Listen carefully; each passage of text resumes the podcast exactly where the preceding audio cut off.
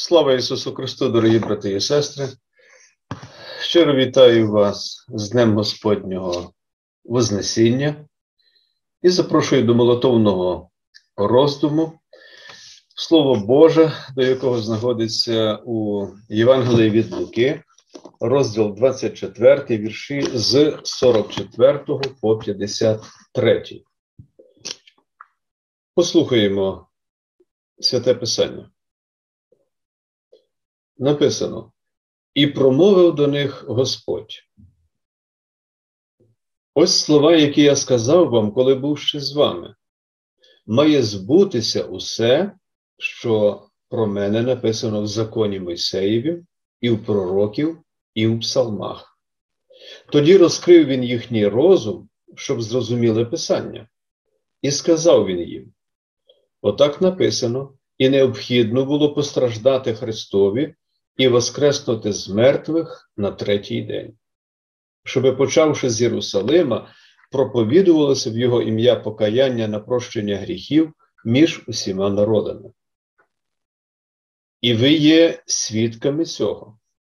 І ось я посилаю на вас обітницю мого Отця, а ви залишайтеся у місці Єрусалимі, допоки не зодягнетеся силою з висоти. І, вивівши їх за місто до Витанії, він підняв свої руки і поблагословив їх. І сталося, коли він благословляв їх, то віддалився від них і почав підійматися на небо. І вони поклонились йому і з великою радістю повернулися до Єрусалима і були постійно у храмі, вихваляючи і прославляючи Бога. Амінь. Це Слово Боже. Благодать вам і мир від Бога Отця нашого і Господа, Спасителя нашого Ісуса Христа. Дорогі брати і сестри,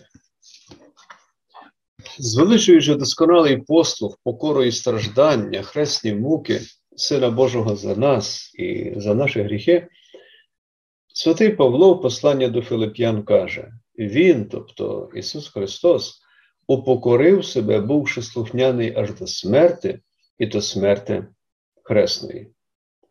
І ця досконала покора Сина Божого, що звіщена була ще задовго до його Різдва пророком Ісаєю, про що читаємо у 53 розділі книги пророка Ісаї, є невід'ємною частиною його служіння, яке зветься пониження.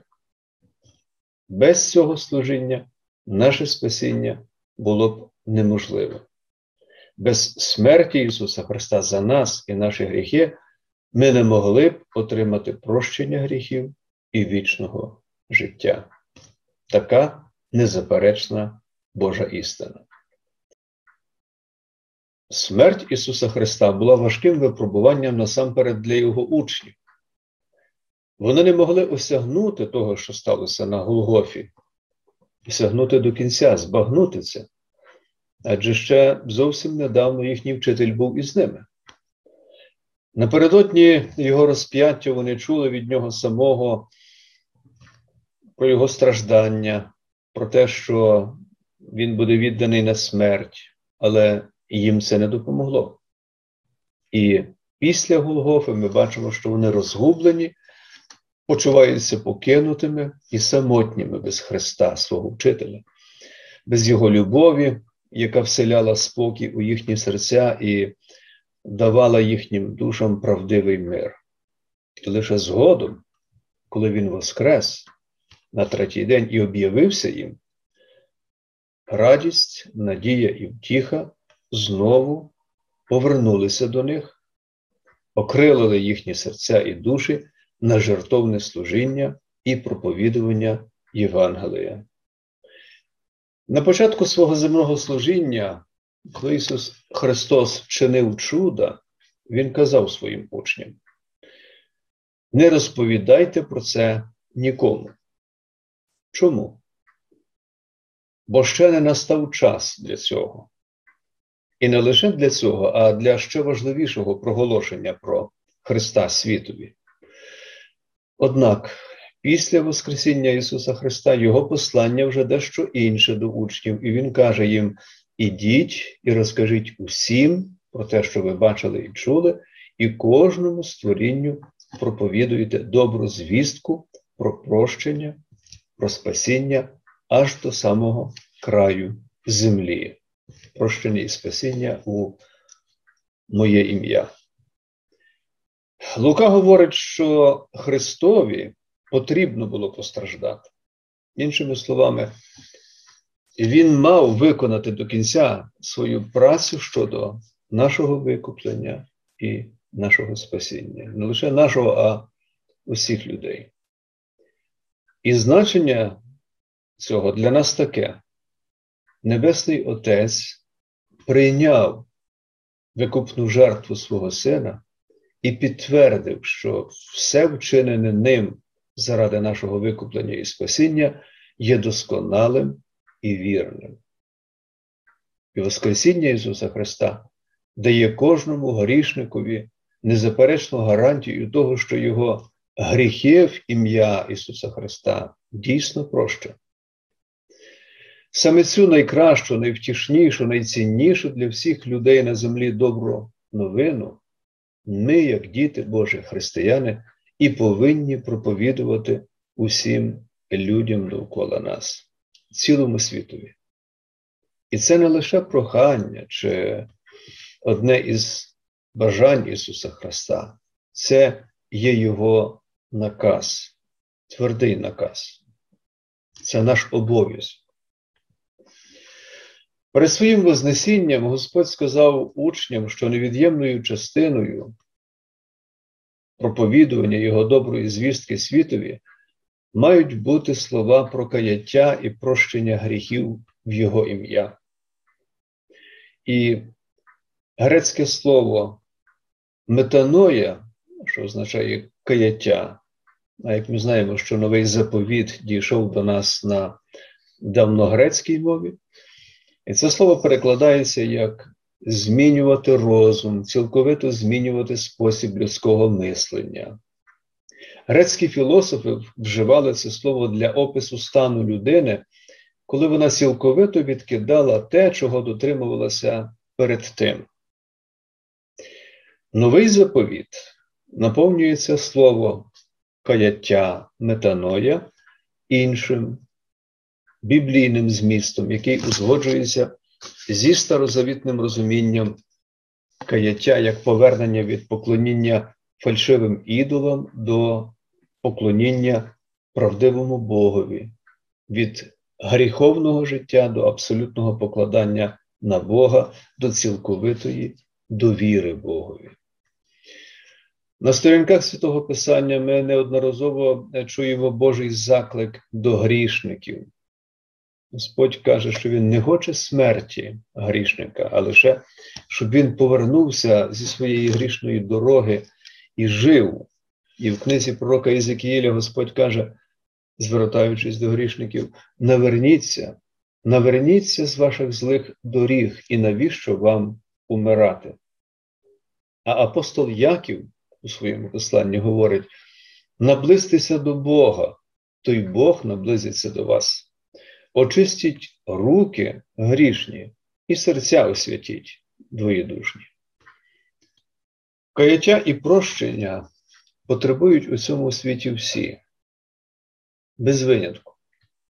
Навіть ті, що вважають, що їм нема за що каятися. Чому так? Тому що Слово Боже каже, що всі згрішили, а йдеться про стан людини після гріхопадіння, і позбавлені Божої слави. Відтак, без каяття правдивого християнського життя немає, без каяття і сповіді. Тому Син Божий звертається словами про каяття, про християнське життя у каятті до всіх людей на землі. Дорогі брати і сестри, проголошення каяття і прощення, які Ісус Христос здобув на Христі для нас і для всіх людей, є великим і дуже важливим місійним завданням християнської церкви. Декому з людей, особливо нині, в 21 столітті, здається, що це послання вже є застаріле. Однак не поспішаємо із висновками і уважно погляньмо на світ довкола нас, яким він є насправді. Що ми побачимо?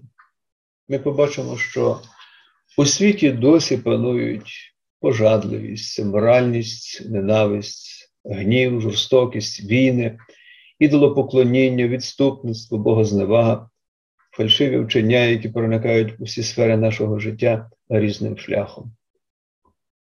Тож, іншими словами, світ не надто змінився. І слушно виникає тоді таке питання: то доки ж тоді нам потрібно проголошувати світові послання, доручене нам Христом, про каяття і прощення? І Біблія відповідає, що нам це потрібно робити до тих пір, поки вознесений на небо Ісус Христос не повернеться згідно обітниці вдруге, щоби судити живих і мертвих. Апостоли Христа були його правдивими свідками. Вони на власні очі бачили Його служіння, Його хресну дорогу, розп'яття, Воскресіння і Вознесіння. Проповідуючи його Євангеліє, вони доносили до людей не спотворений, а правдивий зміст його слів, зміст святого Писання і викупної праці Божого Сина щодо нашого викуплення і спасіння. І свідчення апостолів, як правдиві і вірні, нині також підбадьорюють і нас, дітей Божих християн. Чому? Тому що ці свідчення правдиві і надійні. І святий Іван у першому посланні каже, що було від початку, що ми чули, що бачили на власні очі, що розглядали, чого наші руки торкалися про слово життя, що ми бачили і чули, проте ми звіщаємо вам, щоб і ви мали спільність з нами. Спільність же наша з Отцем і Сином Його Ісусом Христом. Ми з вами, як і багато інших дітей Божих, віруючих, не чули і не бачили Ісуса Христа на власні очі, на відміну від Його апостолів та багатьох людей в часи Його земного служіння. Але ми бачимо і відчуваємо перебування нашого Господа серед нас, очима нашої віри. Ми маємо здобути ним для нас на Христі прощення у Його слові і запроваджених ним таїнствах. Ми, як каже святий Павло, збудовані на основі апостолів і пророків, де наріжним каменем є сам Ісус Христос. І перебуваючи разом, прославляючи і хвалячи Бога, ми передаємо свідчення наших попередників і несемо його далі, і будемо робити це до кінця цього світу, бо так каже нам наш Спаситель. Дорогі брати і сестри, пам'ятайте, що кожен з вас, усі ви, як християни, маєте виняткове покликання підтримувати, поширювати у світі добру звістку Ісуса Христа про прощення гріхів, життя і спасіння у ньому і через нього. Звістку про те, які дивні діла вчинив наш Небесний Отець у своєму сині. Тож прославляємо разом живого Бога, який завжди дотримує обітниці. Прославляємо Христа Викупителя, який постраждав, помер, воскрес і вознісся, який благословляє церкву своїм словом правди, промовляючи через неї до нас і щоденно будучи присутнім у своїй церкві в слові і в таїнстві. Воскреслий і вознесений Спаситель відкрив нам очі, серця і розум, і Він сьогодні благословляє нас на поширення Його Євангелія. Нехай кожного із вас, дорогі брати і сестри, надихають і підбадьорюють слова одного із отців церкви, святого Василя Великого, який сказав такі чудові слова. Що є знаменом тих, що їдять хліб і п'ють чашу Господню, тобто причащаються? Весь час пам'ятати про того, хто за нас помер і воскрес. І що є знаменом того, хто зберігає цю пам'ять? Жити вже не для себе, але для того, що за нас помер і воскрес. Отож, вшановуючи, проставляючи Христа розіп'ятого, Воскреслого і Вознесеного, тримайте це знамено високо і гордо.